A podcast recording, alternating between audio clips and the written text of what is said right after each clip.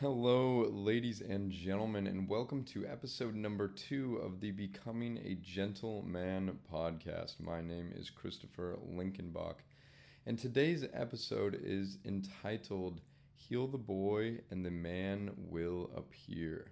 Now, that is actually a quote from Tony Robbins in his movie I'm Not Your Guru, and that is originally where I came across this idea of really healing the boy to allow for that man to appear. And I also want to start you off with another little quotation that I think really sort of sets the mood as to uh, where we're going to be headed today. So, this quotation actually comes from Carlos Ruiz Zafron, who's a Spanish novelist. One of the pitfalls of childhood is that one doesn't have to understand something to feel it. By the time the mind is able to comprehend what has happened, the wounds of the heart are already too deep. So, as I sit with that quotation, it kind of reminds me that there are aspects of who we are that exist in our unconscious mind that we are not completely aware of. And if you are a man, uh, or even a woman for that particular matter, and there's a part of you that feels inadequate, or that feels that you are not good enough, or that feels that you need to prove something or acquire something in order to feel complete, then there are aspects of who you are that are not healed, that are wounded and are asking for for your attention. Excuse me real quick. I'm going to pour myself a little little brew here. But with uh let's see if you can hear that in the mic. Does that sound cool? I hope that sounded good. little ASMR for you. So with these, um, one thing we need to get straight. Oh. One thing we need to get straight right off the bat is that our subconscious mind remembers everything that has happened to us. Our subconscious mind actually remembers what it was like to be in the womb of our mothers our it, it stores it somatically within the body. Our body carries within it memory imprinted memory of certain energies and experiences that have happened to us. I've actually had that experience where i've had to go back into the womb and heal some aspects of my subconscious mind that had been running my life for so long due to some traumatic experiences that i had in the womb. And what's interesting about these experiences is that there are a lot of experiences that we don't have a conceptual memory of, yet the body still remembers it, right? And a lot of experiences happen to us when we were children because we were in such a vulnerable state of being.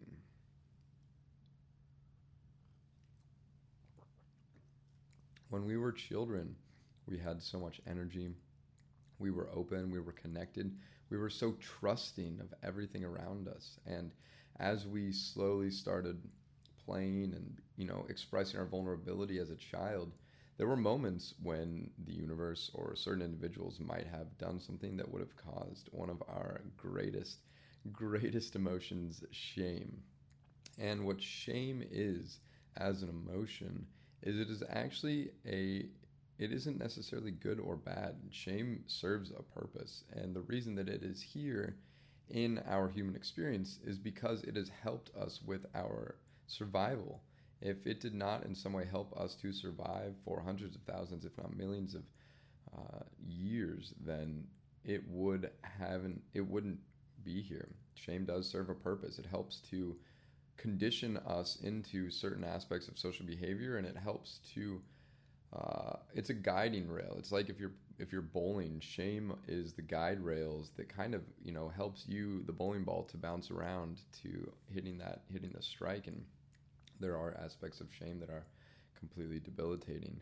And I think one one inference, something that we can decipher about shame, is that shame and guilt are two different emotions with shame, we have the emotion and the understanding that in some way I am bad. Guilt, on the other hand, is I have done something bad, right? So with guilt, it's it's a little bit easier to get over just because you aren't internalizing that in the same way. You've done something bad, which may bring up shame because it is a part of your belief systems, but the guilt in itself is a little bit easier to manage because you don't necessarily identify it. Whereas with shame, it is the understanding and the feeling of I am bad, I am wrong, I am unworthy.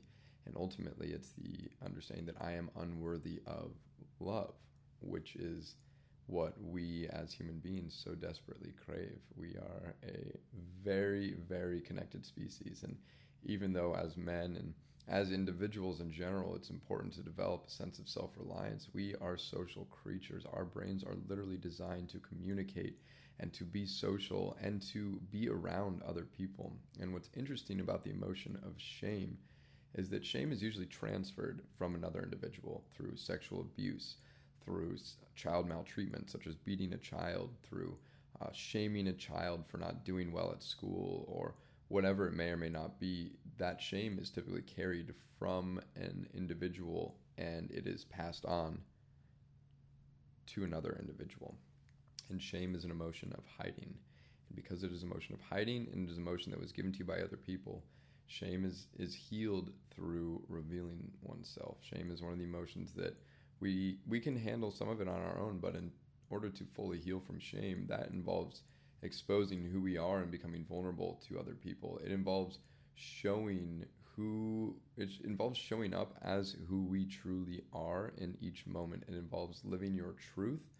And that is an extreme level of vulnerability because in that vulnerability comes criticism and the opportunity to get rejected.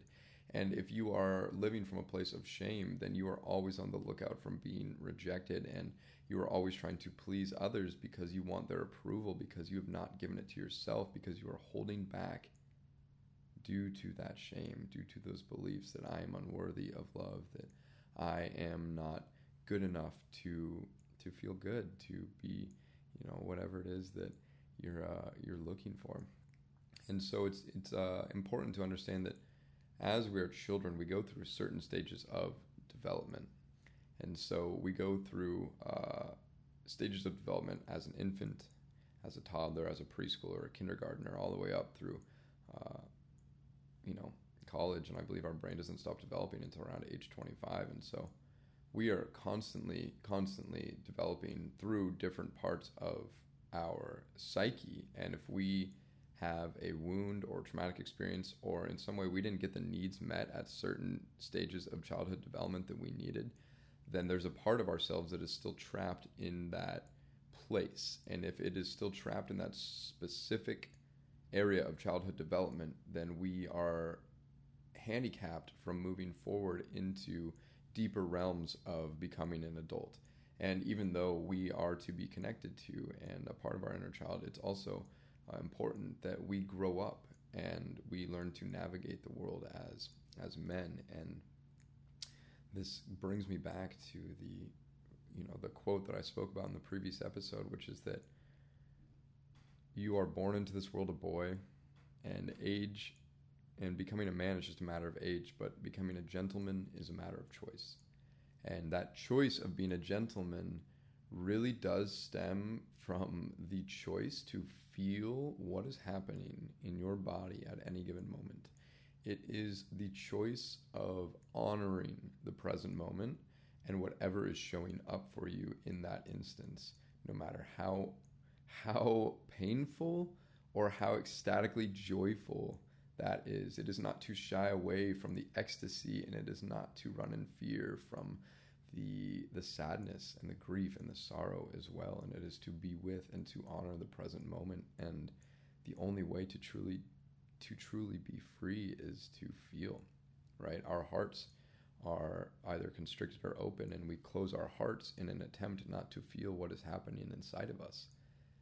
And just as with a a kinked up hose, once you start releasing that valve, it just slowly starts opening, and it becomes a practice of relaxing your heart and just allowing that love and those good feelings to flow, even if there is something else that is present there that you may not be enjoying, right? If you are averting that, If you are in some way pushing that away, then your heart is going to close. But if you are able to just relax, take a deep breath and open up into your heart and just allow it to flow, the this is your natural state of being. This is who you can be when you are in alignment, when you are present to the moment and present with your emotions and in a state of compassion and love for yourself and the world around you. Um,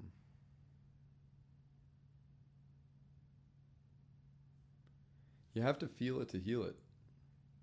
I think that's the uh, the biggest takeaway is in order to truly step into your masculine identity, you need to be with and heal that little boy that was frightened on the playground, that was scared talking to girls. You you need to be with that part of yourself and learn how to give it love and compassion. And it's from that space of learning to give it love and compassion that you're able to hold that masculine structure and enclose that little boy, that aspect of who you are. And it's really uh it's really learning how to be a man for yourself that allows you to step into that masculine identity and become a man for other people as well. I keep hitting the microphone, so I apologize for that. Uh, I think something that I like to say when I notice that my inner child is freaking out is uh, just kind of giving my child that little little security, you know, daddy, daddy will take care of it. You don't need to worry. I'm here for you and everything's going to be okay. And it is from that place of security that we as men get to give our truest gift to the world our gift of security and deep presence, and the knowing that everything will be okay.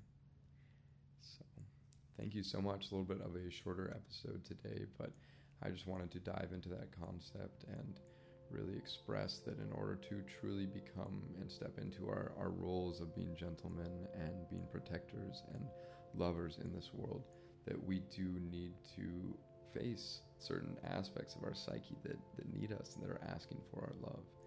So I commend you for the work that you're doing, and I, I'm wishing you courage on your path. So, yeah. If you would like to speak more about any of this, I am here for you. Feel free to PM me or DM me, and I'll see you in the next one, all right? Peace.